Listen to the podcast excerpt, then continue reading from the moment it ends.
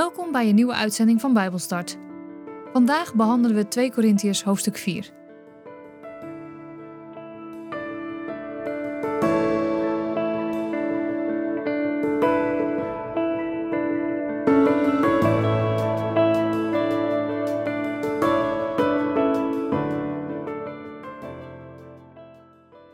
Ik lees uit de basisbijbel 2 Korintiërs 4. Was zo goed om ons de taak te geven de mensen over dit nieuwe verbond te vertellen. En omdat Hij ons die taak heeft gegeven, geven we nooit op. Daarom blijven we ook ver uit de buurt van alles wat het daglicht niet kan verdragen. We doen niets waarvoor we ons zouden moeten schamen. We hebben het woord van God ook niet verdraaid om de mensen over te halen in Jezus te gaan geloven, of om daar zelf voordeel van te hebben. Maar we spreken helder en duidelijk de waarheid. Zo kunnen we God en mensen recht in de ogen kijken. Zo vertellen we het goede nieuws aan de mensen. Toch zijn er altijd mensen bij wie er dan een doek over hun hart blijft liggen. Daardoor kunnen ze het goede nieuws niet begrijpen. Maar dat gebeurt alleen bij de mensen die verloren gaan. Dat zijn de ongelovige mensen. Zij zijn door de God van deze wereld blind gemaakt in hun denken. Daardoor kunnen ze het licht niet zien van het goede nieuws van Christus terwijl juist aan Christus precies te zien is wie God is. Hij is de afbeelding van God. We vertellen de mensen niet dat wij zelf belangrijk zijn, nee, we vertellen hun dat Jezus Christus de Heer is. Wij zelf zijn alleen maar jullie dienaren, want dat wil Jezus. Want de God die heeft gezegd dat er licht moest gaan schijnen in het donker, heeft het licht in ons hart laten schijnen. We zagen dat in Jezus Christus de macht en majesteit van God te zien is.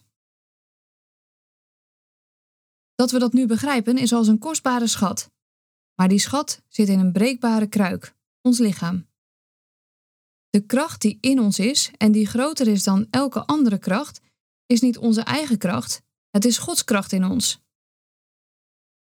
We zijn wel in moeilijkheden, maar door Zijn kracht zitten we nooit helemaal klem. We hebben wel raad nodig, maar door Zijn kracht zijn we nooit wanhopig. We worden wel vervolgd, maar door Zijn kracht laat God ons nooit in de steek. We worden wel vertrapt, maar door Zijn kracht staan we telkens weer op. Elke dag dragen we de dood van de Heer Jezus in ons lichaam mee.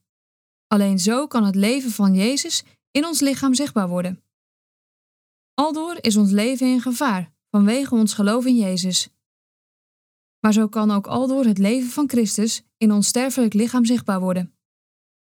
Zo kijken wij al door de dood in de ogen. Maar het gevolg is wel dat jullie eeuwig leven hebben.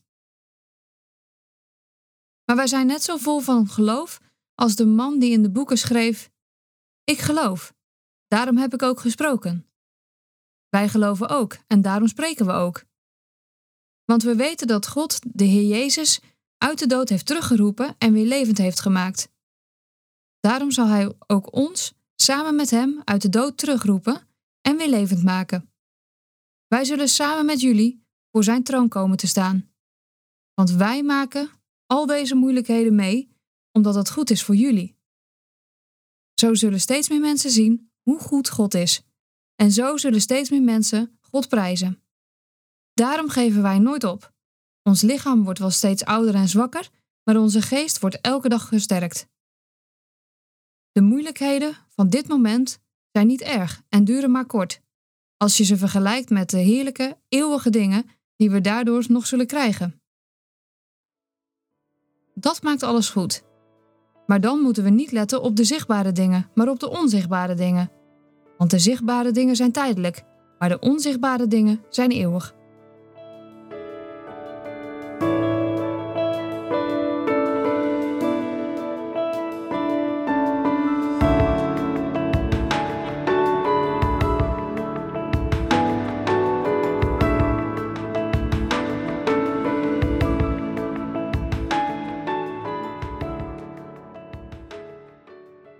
Vandaag hebben we heel hoofdstuk 4 gelezen van de brief aan de Corinthiërs en daarboven staat in de basisbijbel de kracht van God in het leven van de gelovigen. God was zo goed om ons de taak te geven de mensen over dit nieuwe verbond te vertellen. En dat nieuwe verbond, dat hebben we in de vorige uitzending ook al aangehaald. Het nieuwe verbond is dat wat er gekomen is door het lijden, sterven en de opstanding van Jezus. En wij hebben dus de taak gekregen om daarover te vertellen. Paulus schrijft: En omdat hij ons die taak gegeven heeft, geven wij nooit op. Iedereen die over Jezus spreekt, moet blijven onthouden dat God erbij aanwezig is als zij spreken. God hoort elk woord. Als je dus de boodschap aan mensen vertelt, let er dan op dat je de boodschap niet verdraait. Naar een variant die je luisteraar bijvoorbeeld prettig vindt om te horen. Nee, verkondig altijd de waarheid van het woord van God. Paulus legt in vers 5 uit hoe hij over Jezus vertelt.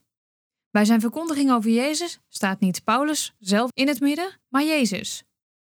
En als jij over je geloof spreekt, vertel de mensen dan wat Jezus gedaan heeft en niet wat jij hebt en kunt bereiken. Het is nodig dat mensen Jezus leren kennen en niet jou. En als jij iemand meer over zichzelf of over zijn eigen idealen of ideeën hoort spreken dan over Jezus, pas dan alsjeblieft op.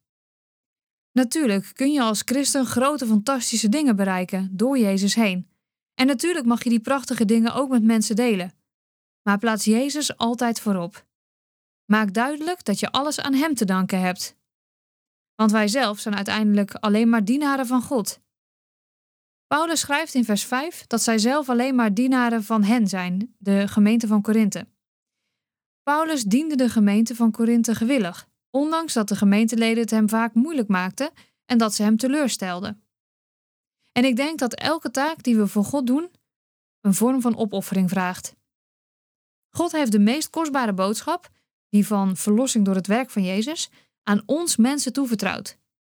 Mensen die zwak en kwetsbaar zijn en altijd geneigd zijn om het verkeerde te doen. Maar Paulus richt zich niet op onze kwetsbaarheid, maar op de geweldige inhoud van de boodschap. Paulus beschrijft het als een breekbare kruik. Dat is ons lichaam.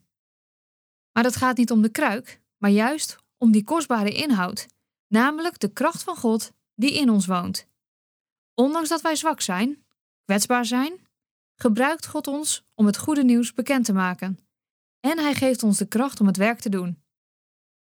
Als we ons dat beseffen, dat het Zijn kracht is en dus niet die van ons, dan worden we ook niet zomaar trots, maar het motiveert ons juist dagelijks om met God contact te zoeken. Hij is onze bron van kracht. En het is onze taak ervoor te zorgen dat de mensen om ons heen God leren kennen door dat wat wij doen. We mogen dan ook weten dat God ons nooit in de steek laat. Ook al zijn we aan het eind van al onze kracht, we zijn nooit aan het einde van onze hoop. Waar je ook door op de proef gesteld wordt en hoe je lichaam je misschien ook in de steek laat, blijf vasthouden aan de belofte van God dat Hij jou niet alleen laat. Want Jezus heeft de dood overwonnen en Jezus heeft elke ziekte op zich genomen. En daardoor hebben wij eeuwig leven. En hoe lastig het ook is, en misschien is het ook wel voor jou een dooddoener, maar alle risico's die wij nu lopen, alle vernederingen, alle veroordelingen, zijn juist kansen om de kracht van Jezus te laten zien in ons leven. We lezen dat ook in het verhaal van Paulus. Bij het verkondigen van het goede nieuws liep Paulus' leven voortdurend gevaar. Hij heeft veel moeten lijden. Hij heeft ook veel pijn doorstaan. Maar Paulus wist dat dit op een dag voorbij zou zijn en dat hij Gods geweldige zegen zou ontvangen. Als wij nu in grote moeilijkheden zitten, als we het niet meer zien zitten omdat we veel pijn hebben, of juist omdat onze vrienden en familie zijn weggegaan omdat wij in God geloven, dan is het soms zo makkelijk om alleen maar aan onze pijn en aan ons verdriet te denken. En als we ons alleen maar op onze eigen verdriet en onze pijn focussen, dan wordt het onhaalbaar om ons ook nog te concentreren op een hoger doel. En dan haal ik toch nog even dat stuk uit 1 Korinthe 9 terug. Mensen die meedoen aan een hardloopwedstrijd focussen zich op de eindstreep en niet op hun pijn en ongemak. Een hardloper loopt niet zomaar ergens heen. Hij heeft een finishdoel voor ogen. En een bokser slaat ook niet in het wilde weg. Een sporter traint zijn lichaam en is er streng voor. En hij concentreert zich op het einddoel. En zo moeten wij ons ook concentreren op ons einddoel. En dat is de beloning en de blijdschap waar geen einde aan komt. Wat er ook gebeurt in ons leven hier op aarde, we hebben de zekerheid van eeuwig leven, waar geen lijden meer zal bestaan. En natuurlijk is het makkelijk om dat zo te zeggen. Maar hebben we niet allemaal eens te maken gekregen met problemen in onze relatie of op ons werk? En heb je niet eens het idee gehad dat je het bijltje erbij neer wilde gooien? Misschien wilde je wel weglopen. Misschien heb je dat ook wel letterlijk gedaan. Paulus denkt niet aan opgeven. Nee, hij concentreert zich op de ontwikkeling van zijn eigen innerlijke kracht. Nou ja, niet zijn eigen innerlijke kracht. Gods kracht. De kracht die God hem geeft. Laat je dus alsjeblieft niet uit het veld slaan door kritiek, vermoeidheid en pijn. Dien Jezus met toewijding in je leven. En laat alsjeblieft de problemen van vandaag de dag jouw eeuwige beloning niet in de weg zitten. En voor heel veel mensen is dit misschien ook wel een dooddoener, maar door jouw zwakheid kan de opstandingskracht van Jezus je telkens weer sterker maken. Toen ik in een rolstoel zat, toen moest ik steeds meer mogelijkheden inleveren. Ik kon steeds minder. Op een gegeven moment lag ik bijna 18 uur per dag op bed of op de bank. En aan sommige dagen leek geen einde te komen. En toch was ik niet ongelukkig, want ik wist dat God bij me was. Ik was niet alleen. En als ik dan mensen sprak die hun bewondering uitspraken over het feit dat ik nog zo positief in het leven stond, nou ja, zat, dan kon ik eigenlijk alleen maar uitleggen dat dat kwam door God. Door Gods kracht kon ik doorgaan. En die kracht om door te gaan, die vond ik niet bij mezelf. Nee, de kracht om door te gaan vond ik in Jezus. En Hij gaf mij elke dag weer nieuwe kracht om de dag door te komen. Kon ik toen veel doen voor het Koninkrijk van God? Minder dan nu. Daar ben ik eerlijk in. Maar ik weet zeker dat mijn inspanningen van toen net zo belangrijk zijn voor God als het werk wat ik nu doe in zijn koninkrijk. In Genesis lezen we dat God de aarde maakt en dat het goed is. Helaas is er ziekte en ellende in de wereld gekomen door de zondeval. Het feit dat God Jezus heeft laten sterven aan het kruis, dat God nog steeds mensen geneest, maakt mij ervan overtuigd dat ziekte niet Gods plan is.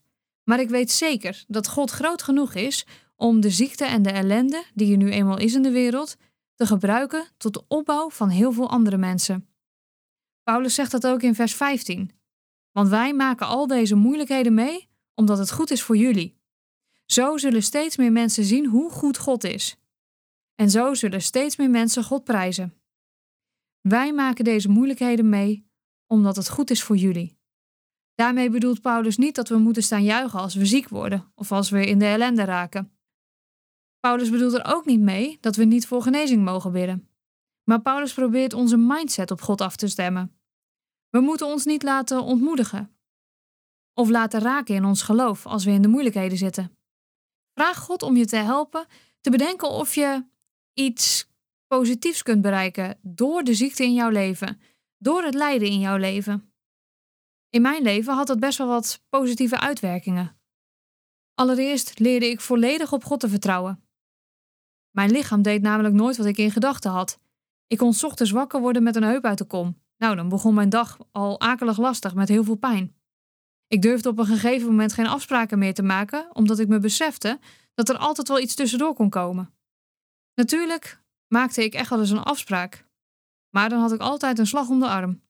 Maar mijn vertrouwen in God werd daardoor alleen maar sterker, want God is altijd dezelfde, een vaste baken. Het leerde me ook om verder te kijken dan dit leven en uit te zien naar het eeuwig leven. Ik kreeg een brandend hart voor sommige mensen in sommige situaties en daar kon ik me dan voor inzetten. Waar gaat jouw hart van branden? Aan wie wil jij graag laten weten dat ze niet alleen zijn?